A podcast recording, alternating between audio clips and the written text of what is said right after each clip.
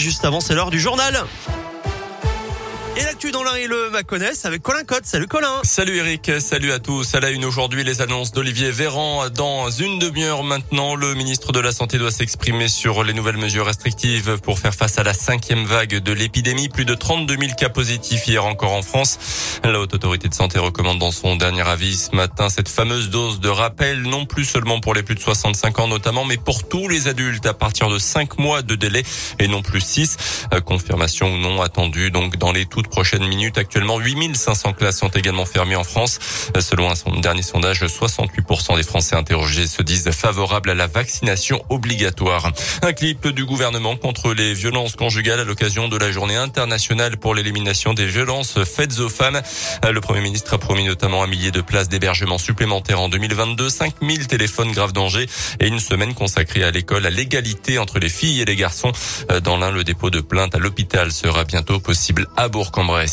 Après la mort de moins 27 migrants hier au large de Calais suite au naufrage de leur embarcation en voulant rejoindre les côtes britanniques, Londres propose des patrouilles maritimes communes avec la France. Cinq passeurs présumés, présumés responsables de ce drame ont été interpellés ces dernières heures. Une réunion de crise s'est d'ailleurs tenue ce matin à Matignon. À retenir également dans l'actualité dans l'un cet incendie hier soir qui a touché un silo de 125 tonnes de maïs à Chalin près de Villefranche-sur-Saône.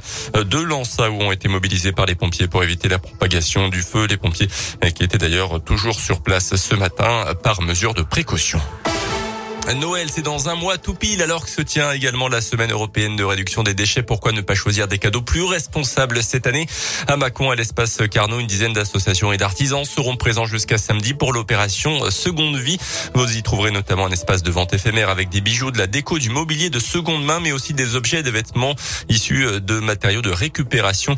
Gilles Jandet, l'élu en charge de la collecte et traitement des déchets ménagers à l'agglomération de Mâcon. Penser seconde main, c'est aussi se dire que euh, on, a une possibilité de, de, transformer, de réutiliser ces objets, euh, dans un souci aussi de limiter notre production de déchets. Hein, de tout genre, sachant que le moment est propice, parce que c'est vrai que si on regarde au moment des fêtes, euh, notre production de d'emballage, de, de verre, etc., augmente de 20% par rapport à une production annuelle. Hein donc c'est irrégulière. Donc c'est quand même relativement important cette période des fêtes et c'est là où on doit quand même sensibiliser la plupart des ménages.